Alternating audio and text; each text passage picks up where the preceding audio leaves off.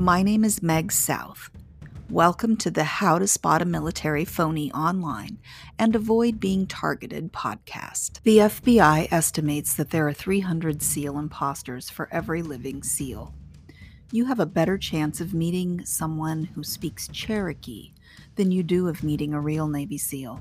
There's an epidemic of military fakes trolling social media and dating platforms. Call me naive, but in 2015, the year I met the man who would become my husband, it hadn't even crossed my mind that anyone would lie about being a veteran. It wasn't until we had been married two years that I uncovered his fraud and discovered he had been posing as a Navy SEAL and veteran for about 30 years. His story was seamless. He was even commander of the local American Legion since that time, I've talked to other women all over the world who have been duped by these predators.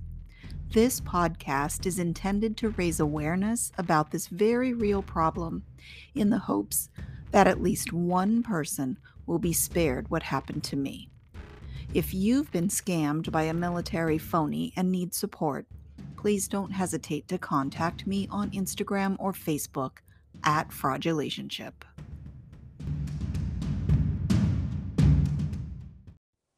What is a military phony? A military phony is a person who makes fake claims about their military service. Usually they're men. Military phonies generally fall into two categories actual veterans who embellish their service record, and civilians who never served. Their numbers are increasing to the point that people actively working to expose these frauds say it's an epidemic and the internet is the fake warriors' playground. You can find these frauds trolling social media sites and dating platforms looking for their next target. Most military imposters are men, so in this podcast, I will refer to them as he or him. While military imposters come from all over the world, in this podcast, I'm going to focus on the problem in the United States. Why would anyone do that? Why would anyone pose as a veteran or embellish their service record?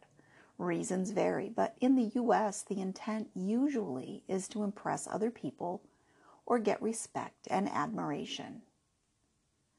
Verna Gehring of the University of Maryland calls these people virtue imposters in her article Phonies, Fakes, and Frauds and the Social Harm They Cause. She says that military phonies differ from other kind of virtue imposters. These military fakes don't just copy the work of other people like a plagiarist would copy another author's work. Military frauds create a quote heroic fantasy narrative unquote of their supposed military service. They literally adopt a false persona and present this false persona to you as their real self. They know that they are lying. Often, these military fakes have serious untreated mental health conditions. It's not that they're delusional and don't know the difference between what's real and what's not. No, they are predators and pathological liars who know what they're doing but have no remorse and no conscience about doing it.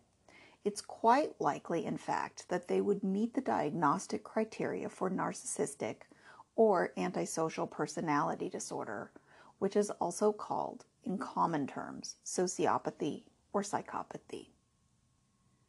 Military fakes love the attention they get from being a veteran or from posing as being a veteran. Some use their supposed military status to gain the trust of women or impress potential employers. The more sinister military impostors use their SEAL or Special Forces status to intimidate people or lend authority to their political opinions. Some panhandlers claim that they're disabled veterans as a way to increase their take. These fake servicemen work hard to create a seamless persona that can be extremely difficult to see through, especially if you don't have a military background. They often wear clothing with military insignia or put service related decals on their trucks. They may show you medals or other military ribbons, a uniform, dog tags, or other items to bolster their claims. They often tell highly detailed war stories and may even make references to military buddies they're supposedly interacting with on a regular basis. Military phonies may even go so far as to create fake DD 214s, which are the official separation papers of the U.S. military.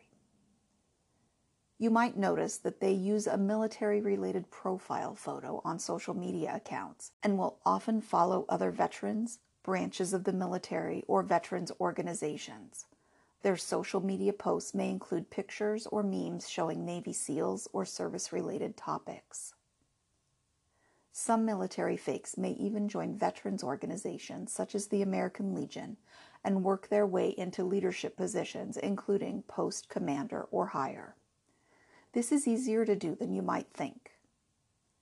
My husband joined the American Legion online in 2004, well before I knew him. At the time I discovered his fraud, he had risen to the position of post commander. How did this happen? Simple. The post never demanded that he present his DD 214 paperwork. I'm sure someone asked about it initially, but he probably conveniently forgot and eventually the Post stopped asking.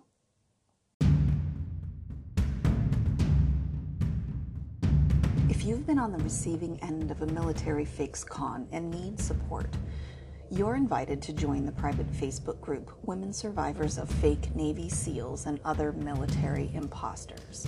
The link to that is in the show notes. You can also follow the How to Spot a Military Phony Online and Avoid Being Targeted Facebook page to stay up to date on any new posts. This podcast is a production of Meg South Fraudulationship, LLC, and the fraudulationship.com website, where you can find information on healing from narcissistic and sociopathic abuse, group coaching, and more. And as always, you can connect with me, Meg South, on Instagram and Facebook at Fraudulationship. If you found this episode helpful, please subscribe on Spotify or copy and paste the RSS URL, which is in the show notes, into your favorite podcast app. And I would be so grateful if you'd share this podcast with others. It's so important to spread the word about how to recognize these military fakes so that they won't prey on us as easily.